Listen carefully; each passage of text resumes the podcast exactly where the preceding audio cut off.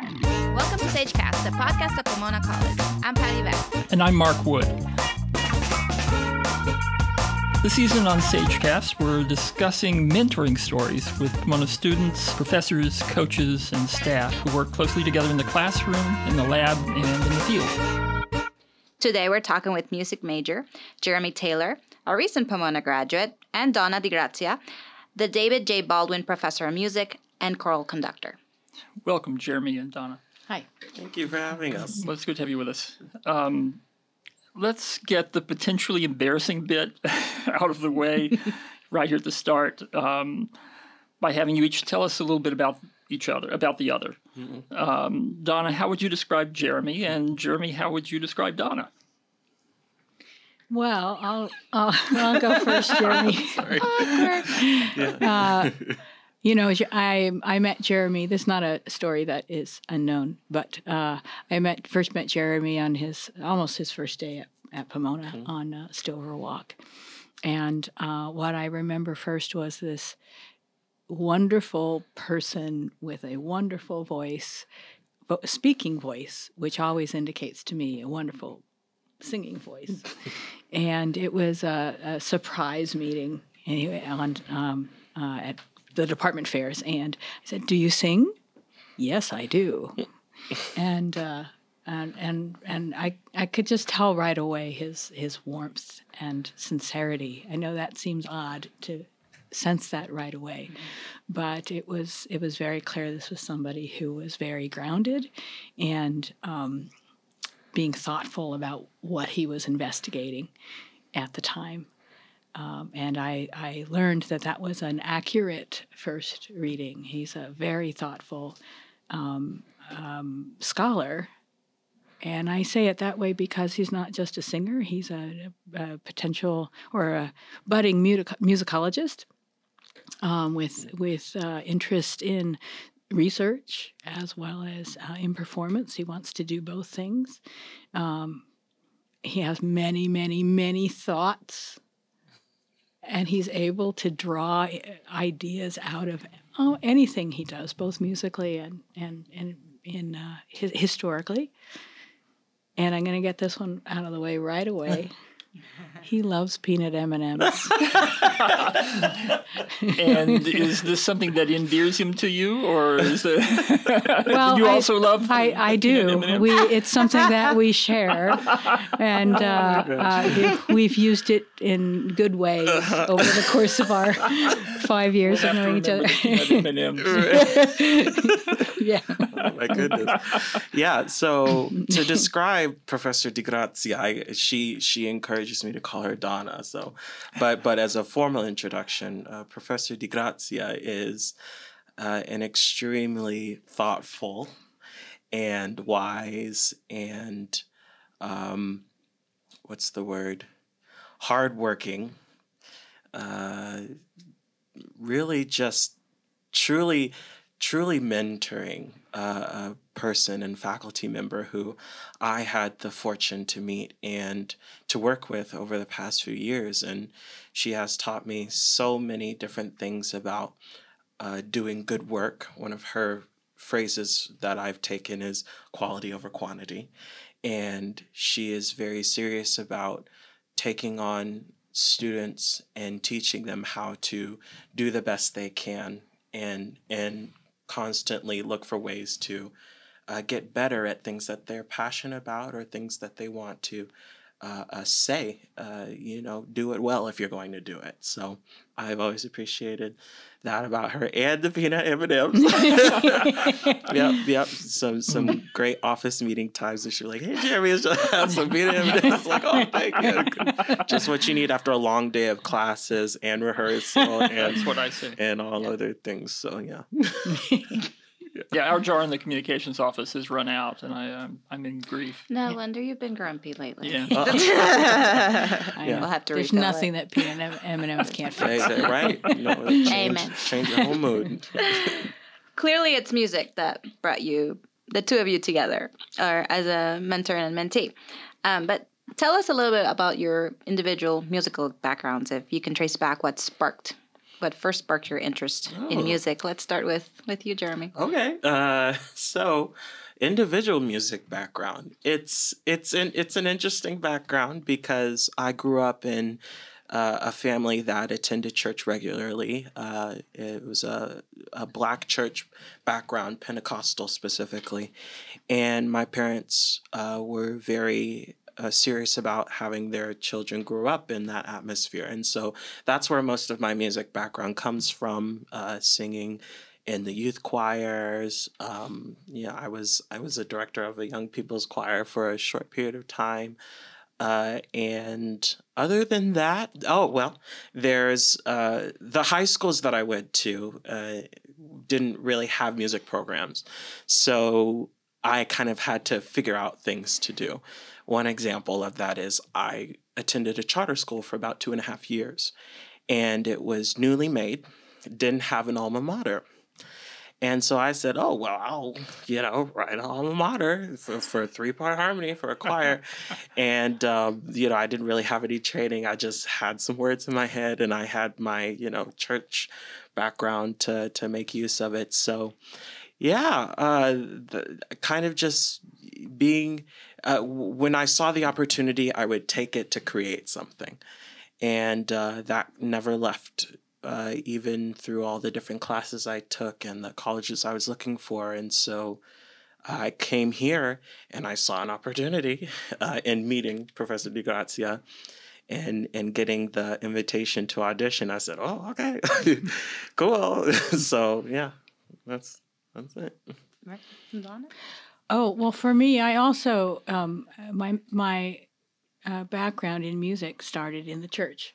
Um, for me, it was a Catholic church, and that was the 1970s. So um, that meant really guitar music, which is not what I might gravitate to now, but um, I knew how to play folk guitar a bit, and so I was involved in that. See, there's always something to learn. Um, so I, I did that a little bit, and uh, my sister, who's a little older than I am, um, is a wonderful singer. So she went through high school first and um, was in the choir, and I went to her concerts because that's what we did as a family, you know. And I was amazed at that thing that I really had never heard before. Um, they did selections from Handel's Messiah, and I was just overwhelmed. It was one of the concerts, one of many. And I remember being so taken by that and what what is that? Um, so going into high school myself, I was an athlete, so I knew I wanted to do that, um, tennis and volleyball, um, and a little basketball, not too much. But anyway, uh, but I also decided, well, okay, I'll try out for the choir and see if I c- can make it. She's a soprano, so that's a high voice. I am an alto, which is a low female female voice, um, and so I was in choir and but I was making it up really as I went. I I didn't have any fundamentals at all, but I had a good ear and I could count, even though I didn't know how I was counting. So then I went to college and I had no idea I would be in music, except again I wanted to do one more thing, and so I was like, well, I'll audition for the choir, and I got it, and the rest is history, as they say. yeah. So it's not unlike Jeremy's No, not at all. experience either. Is that opportunities came, and Yeah. I was like, "Mm, okay, I'll I'll follow that. Well, this this whole series of podcasts is is about mentorship. So I have to ask each of you what what does that word mean to you, and you know what is a mentor, and why does it matter? Mm-hmm. Oh, should I start? Oh, Yeah, what is a mentor and why does it matter? yeah, uh, Well, I think it matters because there's something about encountering someone who's had experience in something that the mentee wants to do. And being able to learn from them and being able to uh, in in our case uh, sing in choirs and do music related research with them is important because they've had the experience to give you more than just the surface level of what's going on you know you you get this skill to sing and you get this skill to research. But also more than that you learn you know specific things about you know, singing this certain repertoire, specific things about uh, researching this specific field because that person has had uh, the time where uh, whether or not they've had a mentor before, they they think I think this experience will be useful for someone after me, and so I'm going to recount it and let you know, you know, not only what I was doing, but you know what that experience was for me, you know, and how it felt to uh, do it. So I've learned a lot about resilience as well when it comes to uh, being a musician and being a scholar and how that path can be challenging and and I think that's what a mentorship can add uh, on top of the skill. So, and uh, what is a mentor? What was was that the first Yeah. question? Well, a lot of what I already I explained. think you've answered it. yeah, I think you've answered it. I just gravitated towards the second question. Yeah. yeah. Well, I had wonderful mentors um, in in college, two in particular. One on the music history side of things, and one on the choral conducting side of things. So they gave me opportunities, um, opportunities to succeed, but also opportunities to fail and to learn from those experiences. Um, so I I valued that myself. But I think a mentor at least well wherever it is particularly at a liberal arts college um, allows you to do this a little bit better than maybe at a bigger school is to is to mentor the whole person and to to really learn um, who is this person that you're working with day in and day out? It isn't just the project we're working on whether it's performance or or musicological or some combination of the 2 it does go beyond that. And um, I don't know if I've succeeded exactly in that, but what I what I would say is that that's how I, I view a, a good mentor is someone who gives the person they're working with. It's a collaborative thing, and it's a chance to see the whole person grow, um, and that's a really exciting thing to be part of that. Perfect segue into our next question. One of the advantages of a smaller arts college like Pomona is the opportunities to mentor. Um, and so, Jeremy, for you, did you come here expecting to find that kind of relationship with a faculty member or with a mentor? Uh, you know, I I applied to liberal arts colleges because I learned from a college access counselor in high school how important a relationship with a professor is. Uh, they, uh, Jason Hamilton, shout out Arkansas Commitment.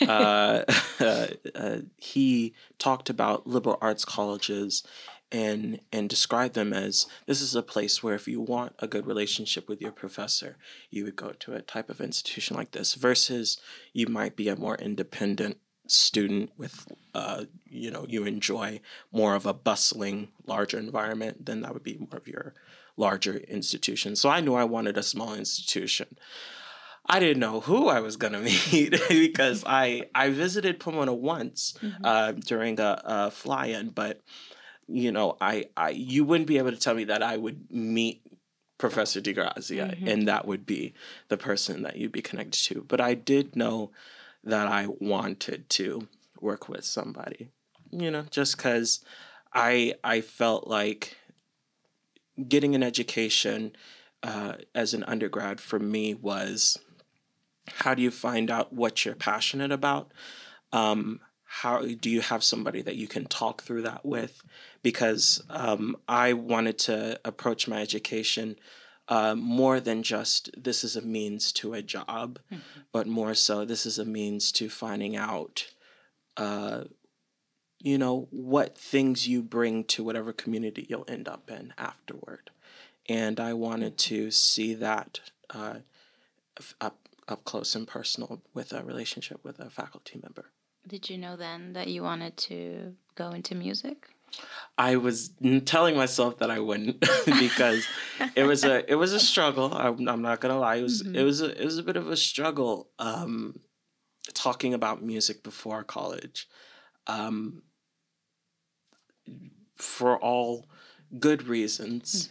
Uh, my family wasn't too encouraging about studying music. I love them very much still to this day because they're they only want what's best to me, best for me. And so talking about music wasn't um, something that I do a lot. Um, it was just, you know, I'd see an opportunity and I'd take it just because it wasn't, you know, always around. Uh, so coming here uh, to Pomona and majoring in music was a risk. It was a risk, and um, having a mentor in in my personal situation was helpful to you know help me uh, see what it is I'm getting into because Don is very real- realistic, you know. Um, you know, never lied to me about what I'm getting myself into. And, you know, if I'm going to do it, you know, you're going to have to know how to do it well. so, you know, I I entered and I took this risk um, with someone who was understanding of what this choice meant for me. So I'm very lucky. Um, Donna, you, you mentioned you had uh, mentors. Um, the uh, can you tell us a little bit more about yours, who they were, and what you learned from them? Yes. So um, on the choral conducting side, it was uh, Albert McNeil, um, who uh, had been a choral educator all of his life. He uh, started out um, in with middle schools and then high schools, and then um, was uh, finally a professor at uh, the University of California at Davis. He also um, is the founder and director of the Albert McNeil Jubilee Singers of Los Angeles. So he had professional life. Um, his commitment to the preservation of spirituals um, in performance had been decades long. Uh, I had heard that group when I actually was in, when I was in high school, but I had, didn't make the connection when I ended up going to Davis. So it was a surprise. I was like, "Oh, this is who the conductor was," and um, he he encouraged me early on to follow the conducting path. He knew I also had this history side of me, and he said, "What do you want to do that for?" And he meant that in an encouraging way because somehow he saw something in um, not so much my own singing ability. That's not where my strengths are. I mean, I have a serviceable voice, you know, it's okay. But um, but I don't aspire to be in the spotlight as a soloist or anything like that. And I think he could see that in my in, in my personality.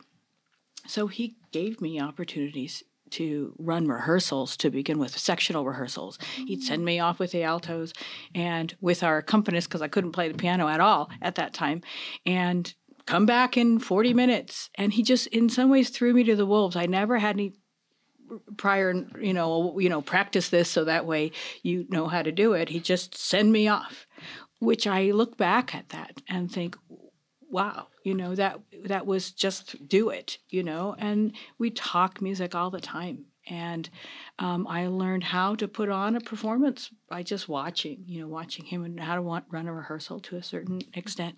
and trying yourself and failing sometimes. And of uh, course, of course. And in front of the whole choir, he'd say, Donna Di Grazia, get up here on this table and conduct this. And I'd be like, oh. But it was, you know, then you just do it. Yeah. You're forced to do it. You don't overthink it. And I think he knew I was kind of an overthinker. So so that was also uh, helpful. He's, he's I see, see him fairly regularly. Jeremy's, Jeremy's met uh, Al, and uh, he's still growing, going strong at 90 plus, I'll say. Um, he's a wonderful musician himself, and uh, just a just a wonderful educator. He could see you down walking down the hallway and say, "Do you sing? Come on over." I think I get a little bit of that from from him because he just would be very welcoming and take students where they were at, and there was no one he didn't think he couldn't teach. On the history side, music history side of things was Kern Holoman uh, world uh, uh, renowned Berlioz scholar, and again he he's he had me to be his research assistant over the summers and uh, work on on different projects and proofread them or ch- fact check or whatever, which is part of what the apprenticeship you know um, mode is in musicology. You have to learn what is musicology, what is musicological research, what does it really mean, um, and and so I I was involved in all sorts of things that again I mean he just he took a chance and he I think he knew I would follow through on things, but that was probably all he knew. uh, and I, I, had to learn a lot, but I, I, I did learn through that, and then a variety of other opportunities uh, came from that. So the you know, I from in what you're saying and what Jeremy said a minute ago that, that you're very realistic in, in in how you talk to him about about the the things he's trying to do and it, mentorship isn't all sweetness and light. It's it's, it's there's also a, some tough love involved. There's some. right. I mean, can you talk to talk to us a little bit about that? Yeah, I think it's not, it's a lot easier to say, you're wonderful, you're wonderful, you're wonderful, you're wonderful. That's great. And everybody likes to do that, including me. But if you're going to grow and being on the other side, you know what the competition is like, you know what the expectation is like in whatever the fields are. Mm-hmm. And it, um, I think right now we're setting a foundation for what the future for you can be, and that means the rough road also. That means the realities of what's out there and what mm-hmm. obstacles might come your way. And why why shield you from that? I don't think that's actually, I've never felt that that was doing Jeremy or any other student uh, a service. You want to put it in a positive light that you can do this. I believe in you. You can do this. Mm-hmm. But understand that these are the hurdles we need to walk through. Otherwise, you know, at some point, someone's going to say, uh-uh. Right, yeah. I, I think that the drafting process is the best representation uh, of what it is because I remember, I mean, I've written a lot of things for you now. I'm trying to think of one example. Uh, Music 120A. Oh dear. Music 120A, which is the first half of Western music history. I wrote an essay uh, for a test, and I came into our office hours. I think this was before, or it was like during when I transitioned to being your primary advisee. So, yes. you know, this is before you know we even like knew each other. before peanut M and M. Before peanut M and M, it was, and that, I should have said that that's important. mentorship is not all peanut M and M. Exactly. No, that's what I should have said. So she, so she hands me this paper, and she's like, "Now, Jeremy." Your wonderful butt. um, I don't want you to look at all these marks on this paper and think that I don't like what you wrote. But this is all for you to be able to write better, you know, for this mm-hmm. test. And you know, college writing is a is a important skill for students to learn. And you know, I think that I still have much to learn, but I definitely have improved over the oh, years. Oh, yeah but I, my writing, you know, skills and the, and the whole drafting process has been this whole uh, uh, experience for me to see how, as Donna said, it doesn't do someone a good service if you're not honest with them about the quality of it, and you know, you tell them how to get better at it, and um, if they don't turn in into draft on time, you know, then it's like, you know, well, what can I do? you know, and so yeah, um, yeah. it's a fine line sometimes between um, allowing the, yeah, okay, take another day or two days or what have you, and holding someone to a deadline because again and it, when you're out there an editor wants your work or the performance happens we don't get to say uh, we need another day right you yeah. know audience go home come back tomorrow right yeah right so it's trying to be flexible while also helping you know to to grow in the i do need to meet this yeah. this deadline or whatever it is yeah. yeah yeah we've talked a little bit about how or what your mentorship looks like. Uh, walk us and and you told us how you guys met. Tell tell us about the things that you've done together. Classes you spoke a little bit about classes like um, you joined choir, glee club. Tell us a little bit about the things you've worked together. In fact, you when you left us off, you had been invited to audition. How did the audition go? Oh, it went well. yeah, um, I didn't. I wasn't that good of a sight reader at the time, but I had rhythm, and so she was like, "Oh, I can tell you have rhythm." And I was like, "Yep, I got that." Um, but other than that, the audition was fine. it was really good. Let fine. me just tell you, you don't. I don't think you remember this. I don't. But, uh, but I I said something along the lines of you have all of this wonderful talent. This is a fantastic voice. Now, if I didn't say those things out loud, I think I did, but I know I thought them. Um, and I knew right away this was a very special gift um, that Jeremy has in his voice. I didn't know about his uh, musicological and theoretical mind and how it worked yet, um, but on a pure performance level, this was this is a special gift, and I still think that, and it's grown a lot in his time here. So yeah, it was amazing. Yeah. The sight, sight reading isn't everything. It's not, yeah. it's not, it's But I also said we were going to work gonna on work we're on going to this. work to Yeah. make sure that things go better, you know, get better. So Mm-hmm. um, you don't just ride on your gift alone. Because if you want, if one wants a, um, a, a career that involves performance, which we weren't talking about then necessarily, at a certain point, everybody has a gift. And so, what what singles you out? How Mm-hmm. do you um, how, how do you uh, make yourself in many ways better than everyone else? It's you know How do you stand out? yeah how you stand out. Thank you.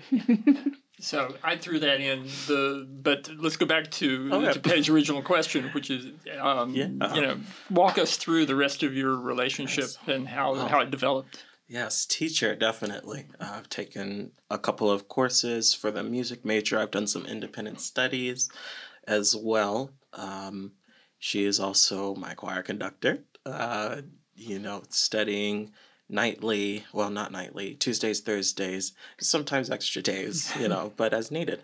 Um, when I was research faculty mentor, I'm a Mellon Mays undergraduate fellow. And when I filled out the form, you know, who's your primary research?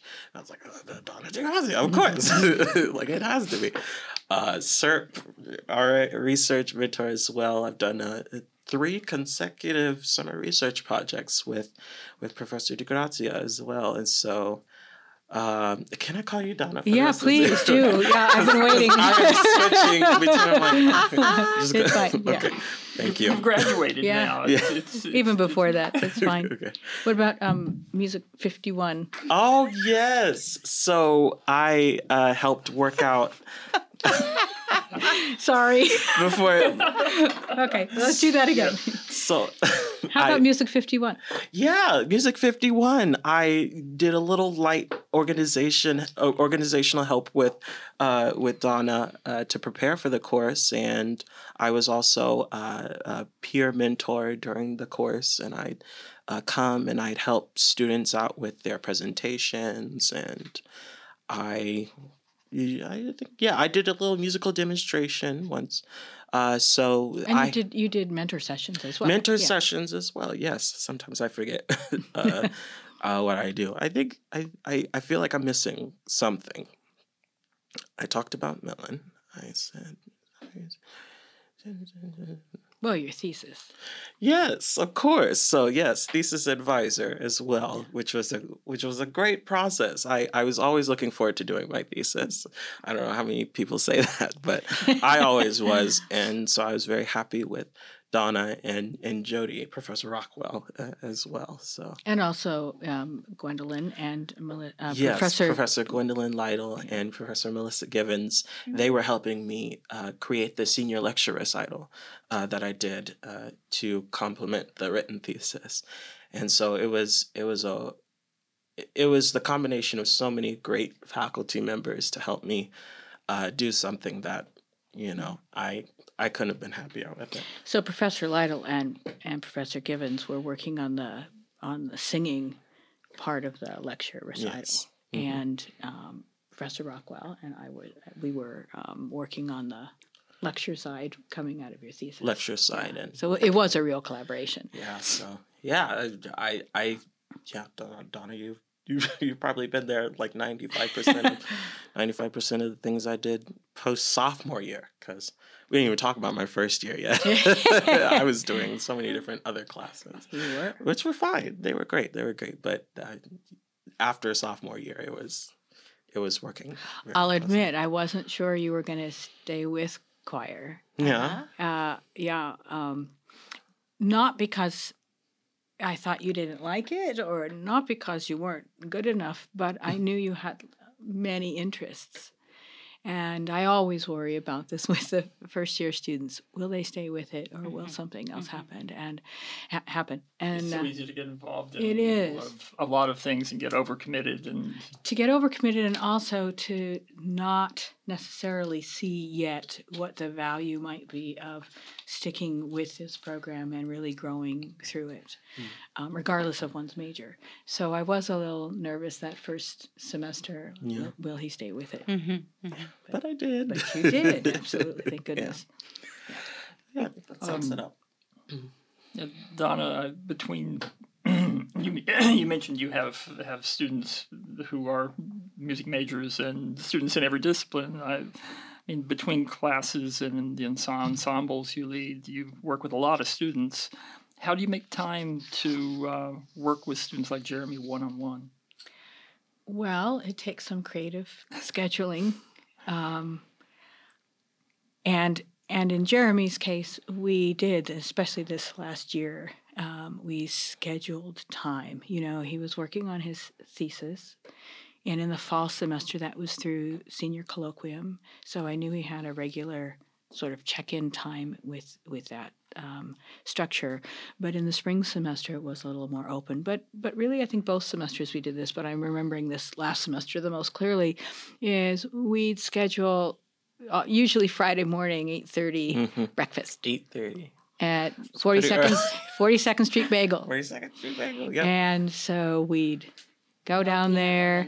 No peanut M and M's. No um, That's the um, ni- that's, locks that's and post twelve p.m. locks and and locks and lo- what is it? Lots of Nova locks. Lox Nova bagel. Lox bagel. and Yeah, that's the it. sausage scramble. Yeah, and uh, right, and so then we'd sit and talk about all sorts of things and map out the next the next time schedule. So it was it's really a, a matter of making sure that there was at least that time. Some for a little while we had a little bit more time as things were coming towards you know the crunch hour which I, I think all students who are doing a thesis or a recital all of a sudden it's like oh i've got this much time and i have to do um, and so scheduling it in not that there couldn't be the the moment of just popping in my office of, of course that's always available.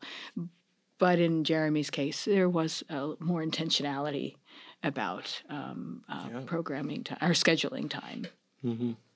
Yeah, I don't think that I could ever be as creative with scheduling as you have been, because even even with uh, advisees, you also do so many other different things for the college. Also, you know, committees and supplements, music supplements, and you know, meetings with other other people across campus. So, you know, I probably only know a fraction of everything Donna does here. everybody works hard so it's all good. Jeremy, you mentioned that um, now you see music as an academic and a prof- professional path, but maybe four years ago wasn't the case. So, two part question: What were some of your interests before you uh, decided on the music as my jam? Yeah. And um, how? jam. Did, sorry, I had to. Um, couldn't help myself.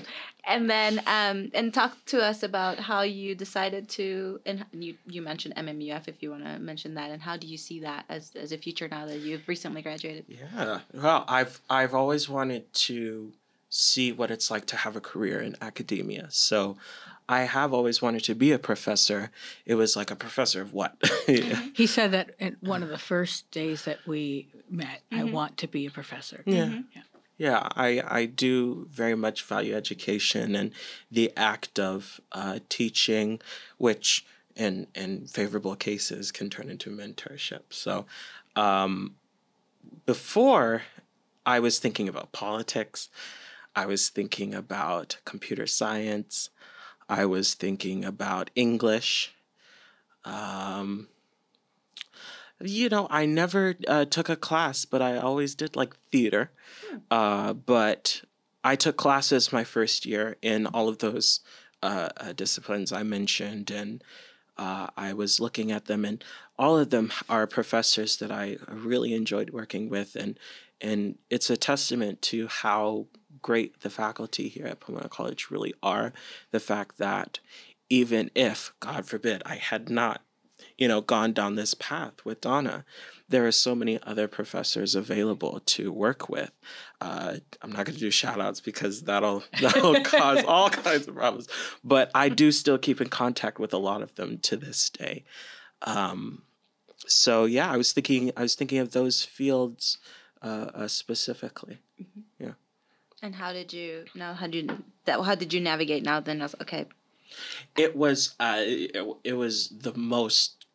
I mean, I couldn't have predicted it. What happened? I met this woman who works at the Tranquada Center. I can't remember her name. I feel so bad for not being remembering her name. But she told me about the Mellon Mays undergraduate fellowship that was coming next semester and she had asked me, "Oh, what do you like? You know, you want to be a professor?" I was like, "Yes, I want to be a professor." And so she was like, "Oh, well, you know, the Mellon Mays Undergraduate Fellowship does humanities degrees," and I was like, "Humanities? Like, like they'll, you know, it's a fellowship for humanities.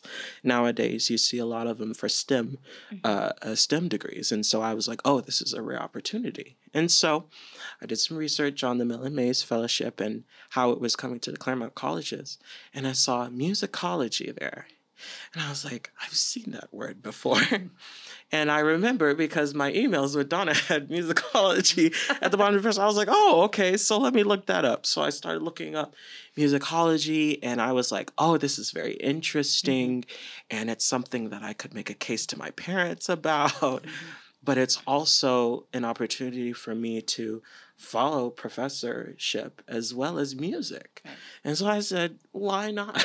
like, why not see where this path goes? Mm-hmm. So, yeah, I'm I'm so sorry I can't remember her name. Uh, I'm I'm I'm gonna I'm gonna look it up and and get back to you about that. So you can maybe Perfect. put that in the put that in the transcript in brackets. but yes, it, I think it was that moment because I called my mom that that very day I found mm-hmm. out about it, and mm-hmm. I and I told Donna about it too that I mm-hmm. wanted to apply for it. Yeah. So yeah, it was the fellowship uh, that that gave me the sort of confidence mm-hmm. to to say this is something I want to study. This is a program that will invest in you for doing that. And it's uh, uh, centered towards uh, students in minority uh, communities. So, yeah. Yep, um, yep. So Jeremy was was talking about his own sort of struggle with what he wanted to do and how he ended up in music and is happy there. Um, I'm sure, and and of course, Donna, you work with a lot of students who are probably trying to make those same decisions. Uh, how do you guide them? You know, it's uh, that's I think it's tricky because um, there aren't a plethora of jobs in music, whether it's as a professor or in performance. Um, and especially in performance, mm-hmm. you know, if you if you make it, quote unquote, it can be for all sorts of reasons mm. beyond just your talent, your there gift. talented people who don't make it. Exactly right. Um, and that's not to disparage anybody or anything. It's just a fact of the business. So, so how to encourage someone without leading you down the path of oh sure you're going to be then blah blah. It, there are so many unknowns. So you have to walk through that carefully, and each student is different, and what their goals are, and where their strengths lie. So I don't think I can even generalize other than to say how I've had many long conversations with current students and with alumni who have either tried to follow this path or thinking about following this path or have decided then to go down another path. Um, and each one, you just have to hear, listen. You know, you have to be a good listener and try to figure out what do they really want to do? And do they know what they're getting into? Or can i provide an opportunity to allow them to see what it is that they might be getting into? Um, let's transition into music ensembles.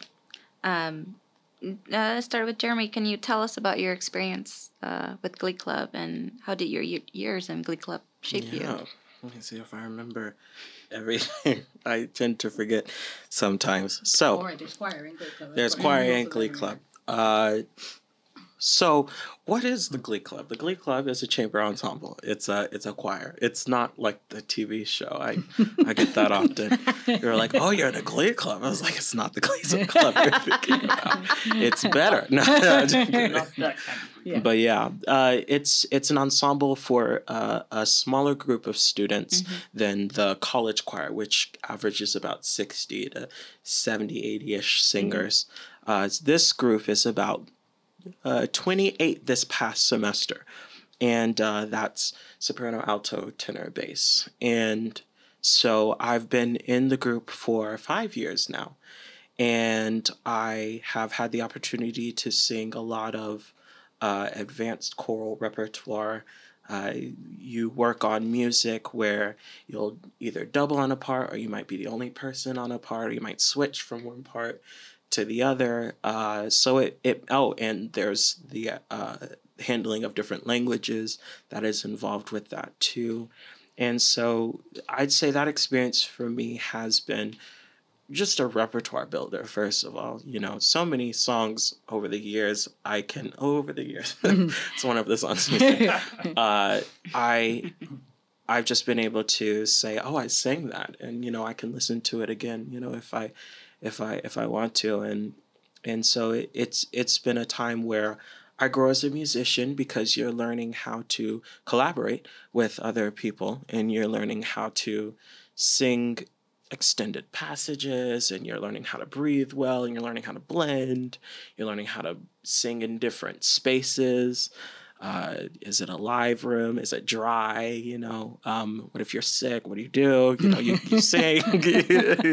But but you do it healthily. So it's it's been it's been a great experience for me to to learn how to work with others to bring out the message of a piece to sort of uh, hone my sensitivity uh, uh, for for the music and being able to bring it bring it to life you know for for the audience. So yeah yeah and it's not easy it's not easy yeah Donna, you mentioned that um, you know students don't always know what they have to gain from persisting with something like this. What do they have to gain from persisting?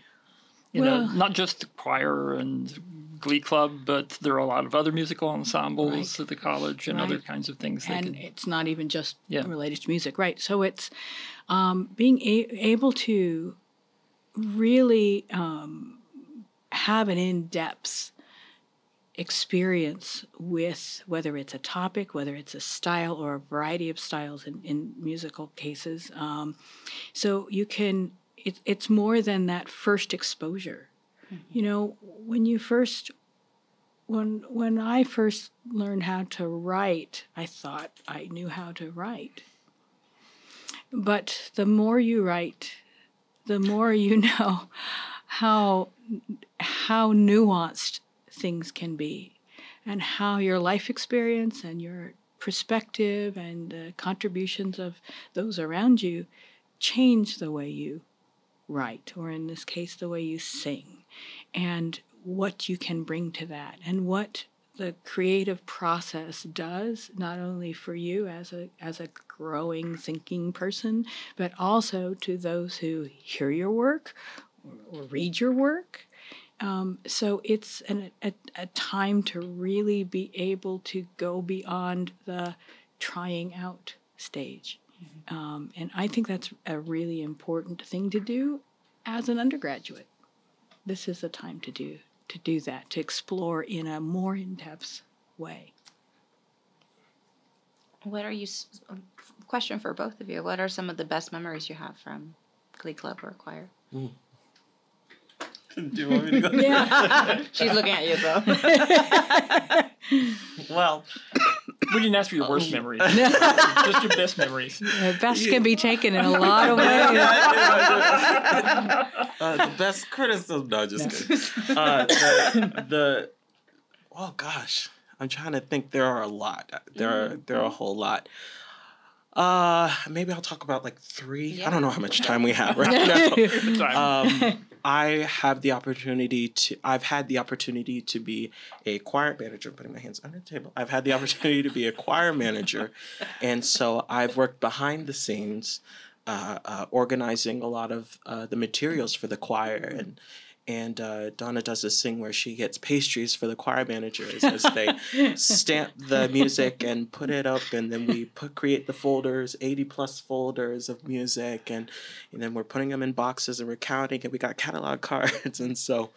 Um, I really like that kind of busy work. I like organizing things, and uh, you know, Donna had. I'm I'm assuming you've had to do that a lot by yourself before you had uh, students to help you out, and so uh, I think collaborating with Donna uh, behind the scenes has always been uh, wonderful because she really appreciates you know the help and uh, you get to see her joke more and and all that. Uh, now, actually, in the moment uh, uh, singing, I've had a couple solos uh, that I've been able to uh, do with the choir and the Glee Club, and uh, for.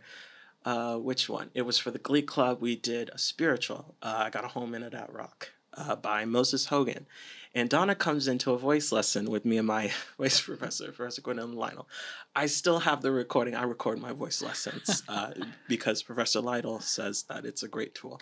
And so I have a recording of us all laughing as as I'm rehearsing and I have this habit where I, you know, add notes, you know, and and you know, it's like that's not on the score. And you know, that's like that's what I told them and then they're laughing and then I'm laughing.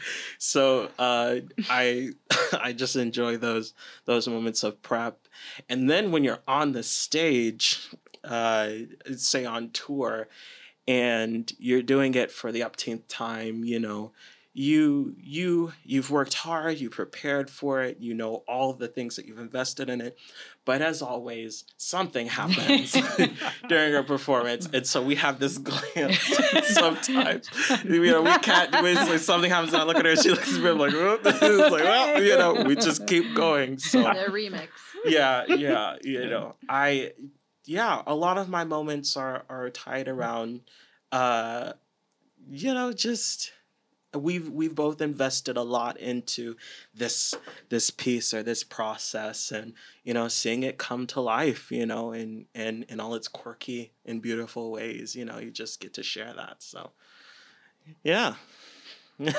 well, I'll say, uh, uh, I'll mention a couple things. So, um, uh, I, I try to uh, have experiences in places where one might never get to sing again when we're on tour.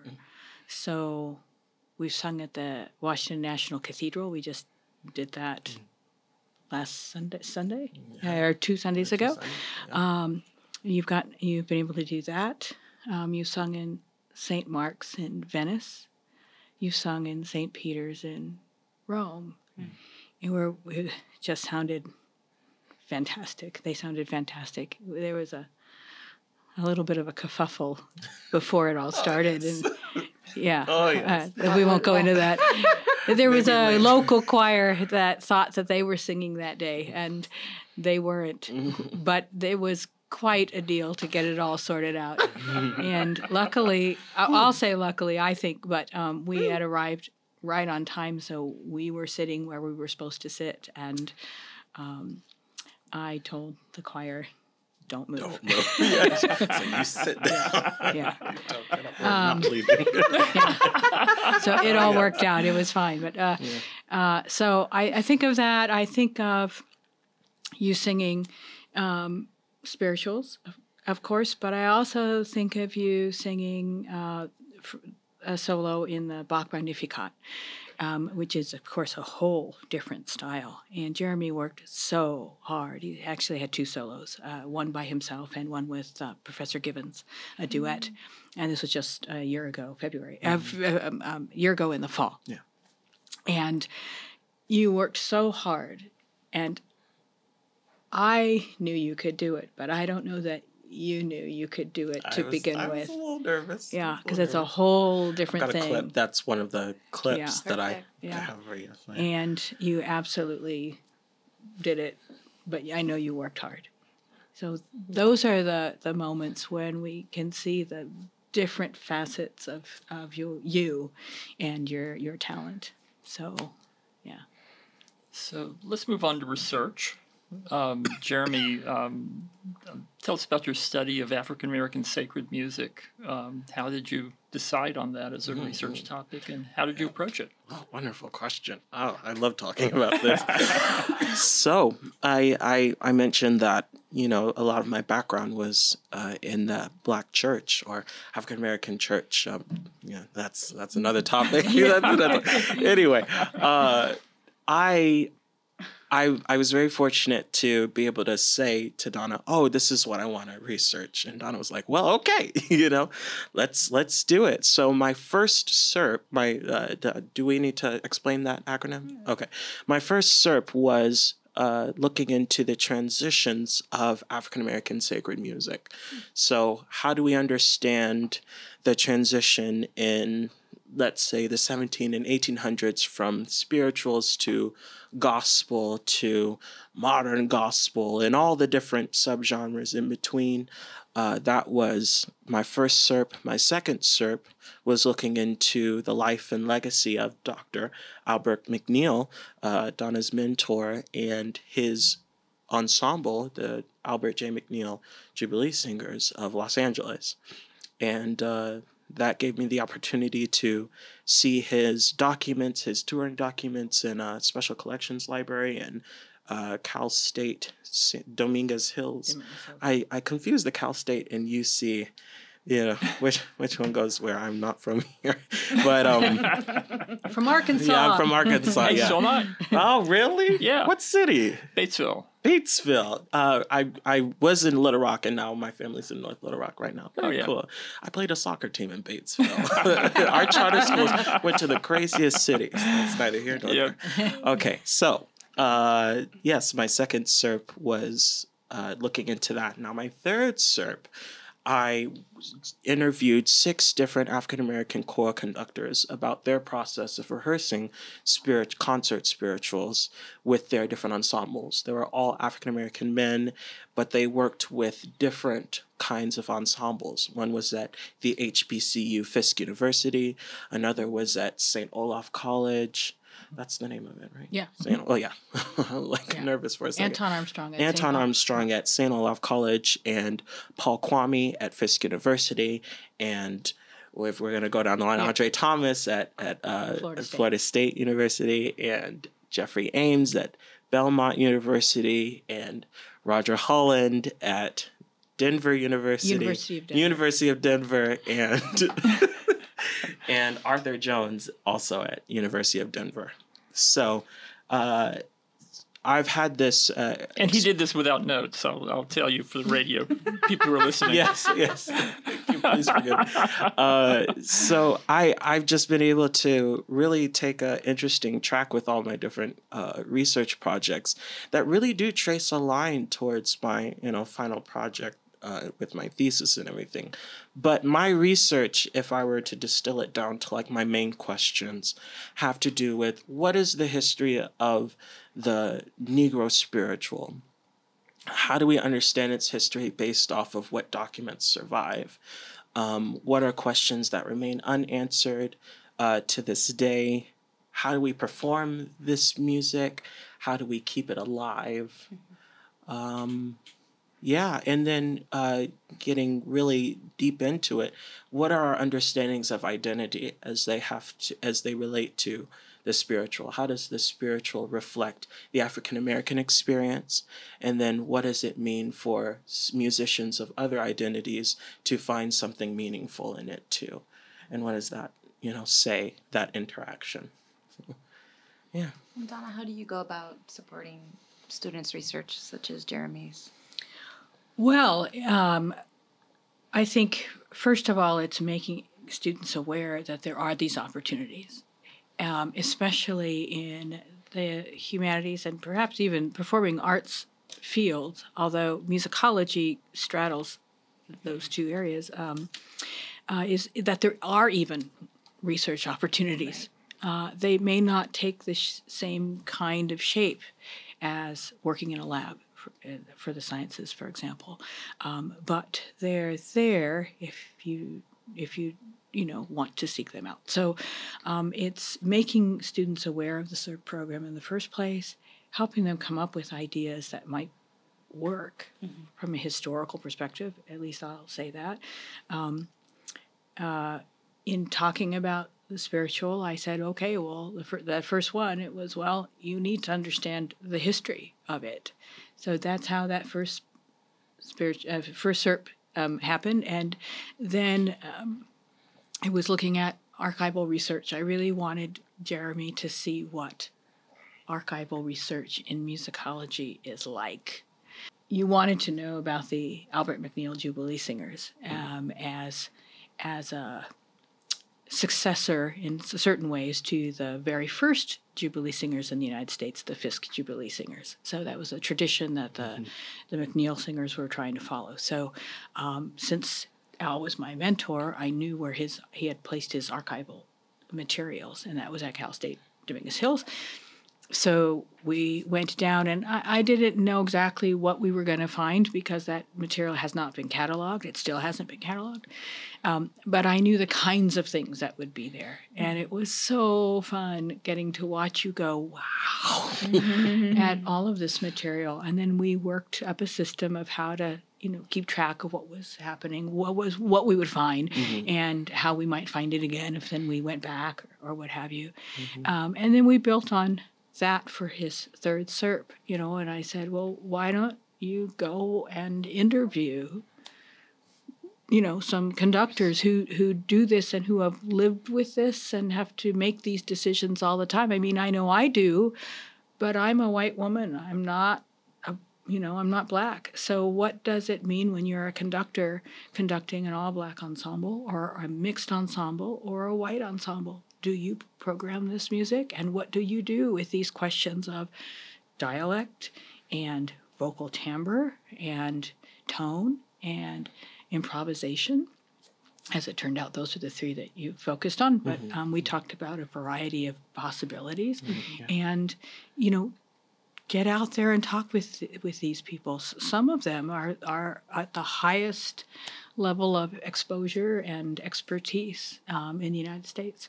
So luckily, they were willing to talk with you, yeah. and so you you did. So it's trying to find ways that students can follow what they're interested in, and, and that will be productive for the for the long term if that's the you know if that's what the student then wants to do.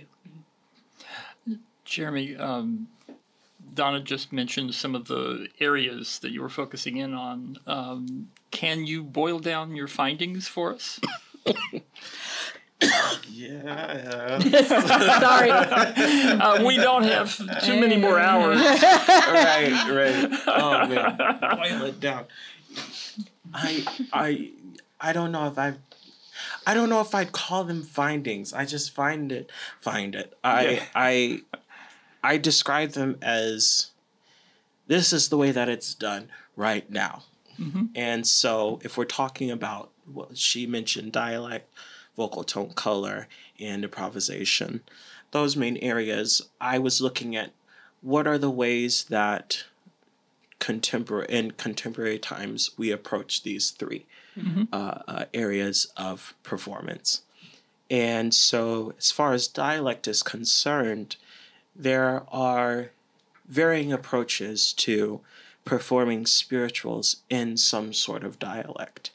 Uh, and that dialect is described as what you understand as the spoken language of are we thinking 17 1800s mm-hmm. are we thinking mid 1800s 1900s there there there are historical markers for the ways that spirituals have been set in different ways. And so the the the question or the issue lies in how do we best represent the language of this music? Because it is vocal music, language is tied in with it. And so if we're performing it, how do we perform it?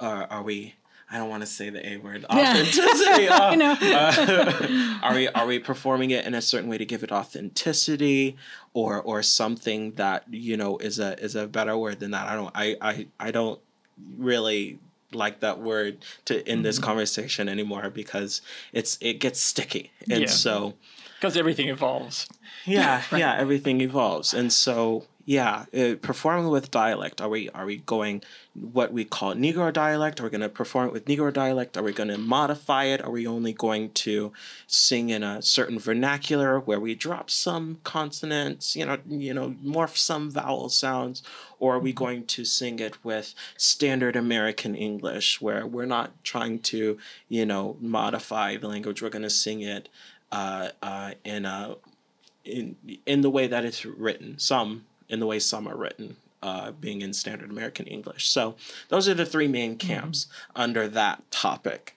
And I talked about ways that performing with Negro dialect is important based off of uh, important historical writings by African American uh, musicians and, and educators like James Weldon Johnson, who says spiritual should be performed with dialect. And mm-hmm. here are some ways that you should approach it. Um, but of course, there are transcription issues with that, and I'm moving on to the next topic. So, vocal tone, yeah, vocal tone color. This this this topic is also sticky because we're we're thinking about spirituals, right? Mm-hmm. And if we're thinking about the performance of them, what's that image? Who are we thinking is performing them? And then how do we attach who we think should perform them to how we think they should sound? In other words, should you sound black when you're singing a spiritual? What does that mean to sound yeah. black? Mm-hmm. Uh, what does it mean to sound anything for that matter? And so my my discussion of, of vocal tone color is was perhaps uh, uh, at at its beginning stages as far as theory is concerned because this is uh, this is a topic that uh, is being written about more and more this year actually I bought this book that came out in the middle of my thesis, and it would have been perfect, but I, I didn't have the chance to read it about the race of sound. And so, uh, in my thesis, I wanted to talk about, I wanted to talk about that and talk about if we're if we're not trying to say that a voice should sound black when they're performing them, what types of of performance notes, what types of guidance should we give them, and and so what's a better way around it? And then the last one, stylized improvisation or ornamentation, has to do with style. You know, spirituals have been arranged and, and recorded uh, multiple times across across the centuries, and those those periods reflect stylistically uh, uh, the music of their time. And so, what does it mean to sing a spiritual like a gospel song? Uh, what does it mean to sing a gospel song like a spiritual? I didn't we didn't go there, but something yeah. that I'd like to go into. But talking about how do we sing this music with an attention to its history history musically, and how are we blurring boundaries if we're if we're uh, going to sing it in a certain improvisatory or ornamental style, and that would take some examples and I would have the iPad with the 30 second examples, but I didn't bring it. But yeah, uh, performing this this thesis is just you know a representation of the fact that performance is is so much more complicated than I think people realize. You know, and there's nothing wrong with enjoying what you hear. There's nothing wrong with saying, "Oh, I really like that," or "I really like the way that you sing it," but but a lot of deliberate attention and a lot of uh, of, of, historical information goes a long way to to making a, a performance that is really impactful. So yeah, taking the time to look underneath, you know, just the fact that I'm opening my mouth and using my diaphragm, you know, that's that's what it that's what it boils down to. I hope that was good. I hope that was good. That was great. Made sense to me. No, good. Good. good. So glad. Uh, Donna, part of your scholarship has been in early 17th century English sacred music. Are there connections between your work and what Jeremy's Ooh, Jeremy researched? Um, well, uh, there is in the sense that I came to that topic through performance. Okay. And in many ways, you've come to your topic through performance, what you knew before you came to Pomona, mm. um, your solo singing, and your, to a certain extent, your choral singing. Um, so I um, had an opportunity to have a, a NEH summer fellowship, mm-hmm. and um, so I needed a topic, and so I had I had worked on several settings of of this same text, and that begat a whole a whole project. Mm-hmm. Um, but I, I, guess I should step back from that and say the reason I even knew that music in the first place was way back in my first year as a as a um, graduate student, a master's degree student, and we had a sabbatical replacement, and that person was uh, Martin Neary, who at the time was the master of the choristers at Winchester Cathedral, and eventually at Westminster Abbey, um, and I, in fact, wasn't even going to be part of the choral program that semester because I was studying, or quarter, I was studying for my master's degree exams. And I thought, okay, I have to cut out this extra. I was the TA for the big choir, but for the chamber choir, I need to not do it. And I was down in the office studying, at their first rehearsal and I heard this stuff going on. And they weren't even doing English cathedral music, they were doing Handel's Dixit Dominus. But it was a different way of rehearsing than I had experienced. And I heard they would sing like two bars and then they'd stop. And then they'd sing two bars and then they'd stop. I'd be like, what is going on down there? So I kind of walked down there and it was the the detail with which he was working with the choir and the sound he was getting from that. And I thought, okay, I think I need to be part of that. So I was. And there was a little party after that concert, and he had recordings on of this music I had never heard, and it was English cathedral music. In fact, it was William Byrd's Laudibus in Sanctis. And I couldn't believe that sound. I had no idea, I'd never encountered it at all, and I wanted to know more about it. So then I would you know, as I started as a conductor, I wanted to perform it. And so then it moved into the historical side of hmm. things. And it brought me to the British Library and looking at manuscripts. And um, yeah, it, it, I've been lucky that my career has allowed me to do the two things that early on as an undergraduate once I said I wanted to major in music, and then, well, I don't want to go to law school. I'm going to continue in music. What would you like to do? Well, I'd really like to do both. I'd like to perform. Well, I'd like to conduct, is what I said, and I, but I'd really like to do music history too. Mm-hmm. And luckily, that's panned out, and that's probably only because I'm at a liberal arts college. It'd be impossible to do that at a large research university. So. Okay, Jeremy, you you recently graduated. Uh, so Sad, looking back sadness. at your yeah, looking back at your four years at Pomona, I mean, tell us about your overall experience at Pomona. Was it everything you expected? Hmm, no, I no. I couldn't have expected everything that would have happened. I'm very glad that I chose to come here. Uh, when I when I uh, came here as a high school student, and I flew in um, it, I mean, I'll be honest. I didn't have the best experience uh, as a prospect coming in. There was some roommate things that it's a funny story, really. Not going to go into it, but the admissions okay. office knows what I'm talking about. I did not know you during that visit. Yeah, I, no. I, we didn't come. I didn't, and I didn't cross. submit a Mm-mm. music supplement. I didn't nope. do anything. Um, but when I came here, finally. I was happy to be here because this was a place that had so many different resources. First of all, uh, one of the things that the admissions office like to say is we're a small liberal arts liberal arts college with the resources of a large university.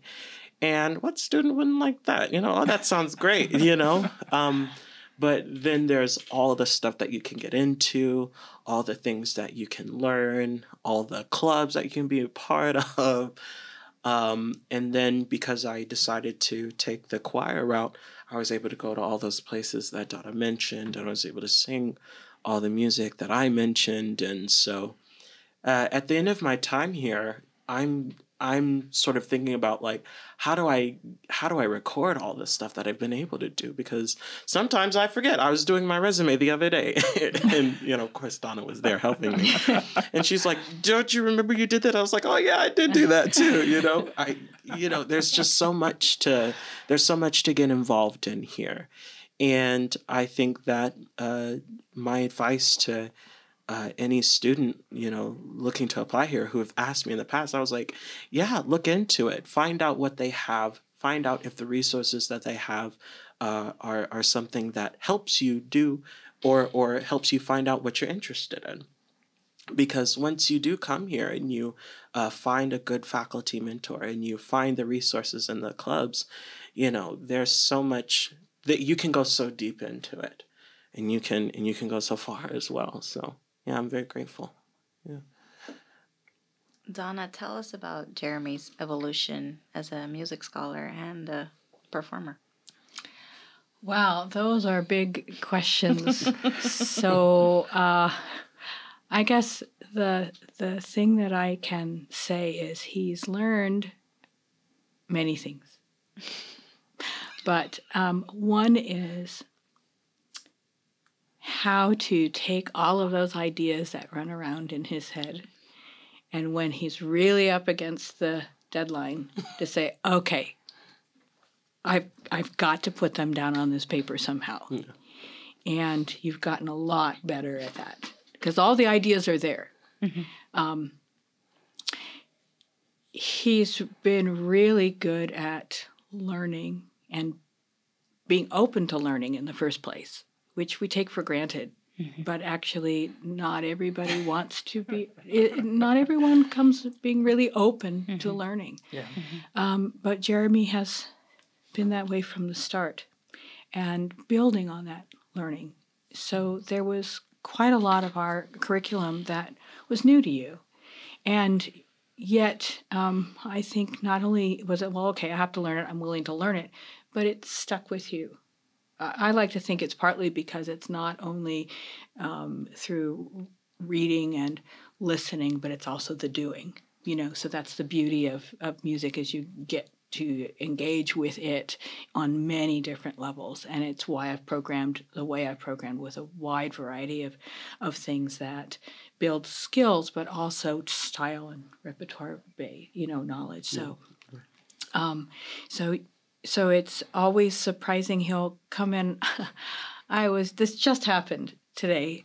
So i happened to be playing just a clip of something that he sang in his very first semester with the choir an anonymous piece from uh, 15th, the 15th century. It's called alleluia a new work. And in fact that the, the text has his name in it because it references biblically the prophecy of David and Jeremy. And I can remember in that first semester, every once in a while, looking right at him and he getting this big smile on his face. Uh, but it was playing, and he popped into my office just this morning and started singing it, started singing his part in it. And um, uh, that was really special. You know, he that was five years ago. There's no reason you would remember that. But but he's able to build on what he learns. That's really great.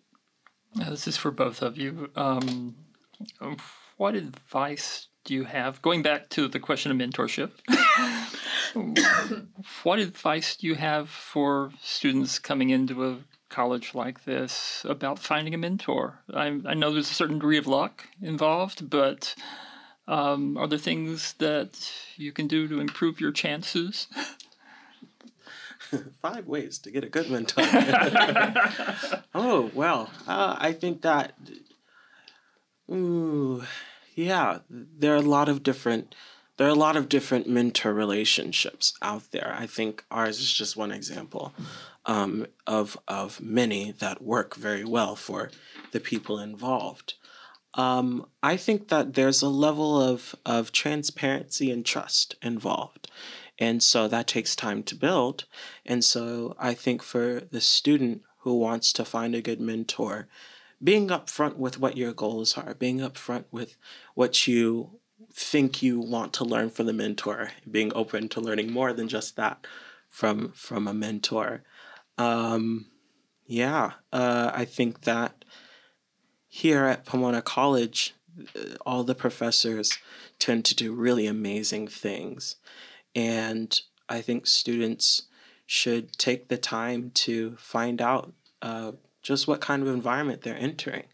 And and you know being willing to ask the professor questions i love how donna answers all my questions i have lots of questions for her just randomly you know about her experiences about what she knows and if she doesn't know she'll be like oh i don't know you know maybe you know but i i've always been able to uh, uh, have a conversational a conversation with her that has always been reciprocal reciprocal. Yeah i ask her questions she asks me questions and you know uh, it's definitely uh, the type of mentor relationship where she challenges me. I don't challenge. I, I don't challenge. I wasn't raised that way.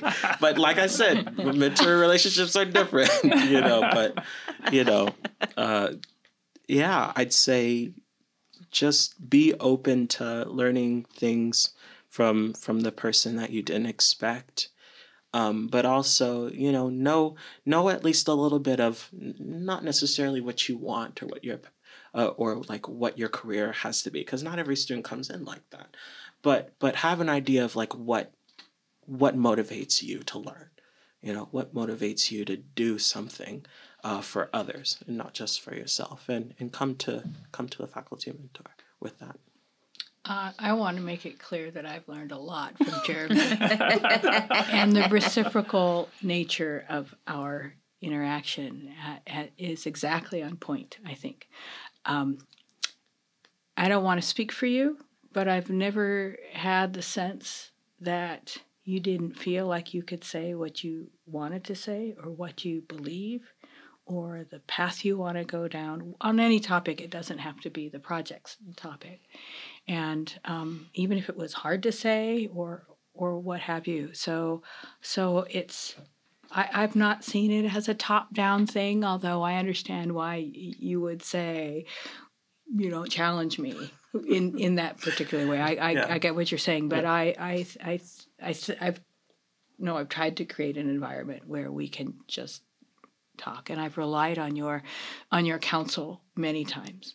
Um, so I'll say that open the openness and the trust is really important. Mm-hmm. But how do you find a mentor to begin with? Um, I think I'd encourage any student to go talk to a professor. Mm-hmm. At Pomona College, that couldn't be easier, really. And yet, if you don't walk through the door and and open yourself to a conversation, the professor can't really know do you want to have that kind of interaction? They might poke around a little bit, but there there has to be that that openness to it in, in the first place. Go talk to us. Come in and ask questions. That's why most of us, anyway, I'd like to say all of us, but I'll at least say most of us are here. And we want to be helpful in whatever ways fit you. There isn't just one way. But but don't be afraid to come in and show not only what you know, but maybe what you don't know. That's fine. I think our students sometimes are worried about that, of showing something that they don't know already. But that's what college is supposed to be. Yeah. yeah. Thank you. Thank you both. That has been great. On that note, we're going to wrap this up. Our thanks to Jeremy Taylor, class of 2019, and music professor Donna DiGrazia. Thank, Thank you. you. Thanks for And to all who've stuck with us this far, thanks for listening to Sagecast, the podcast of Pomona College. Until next time.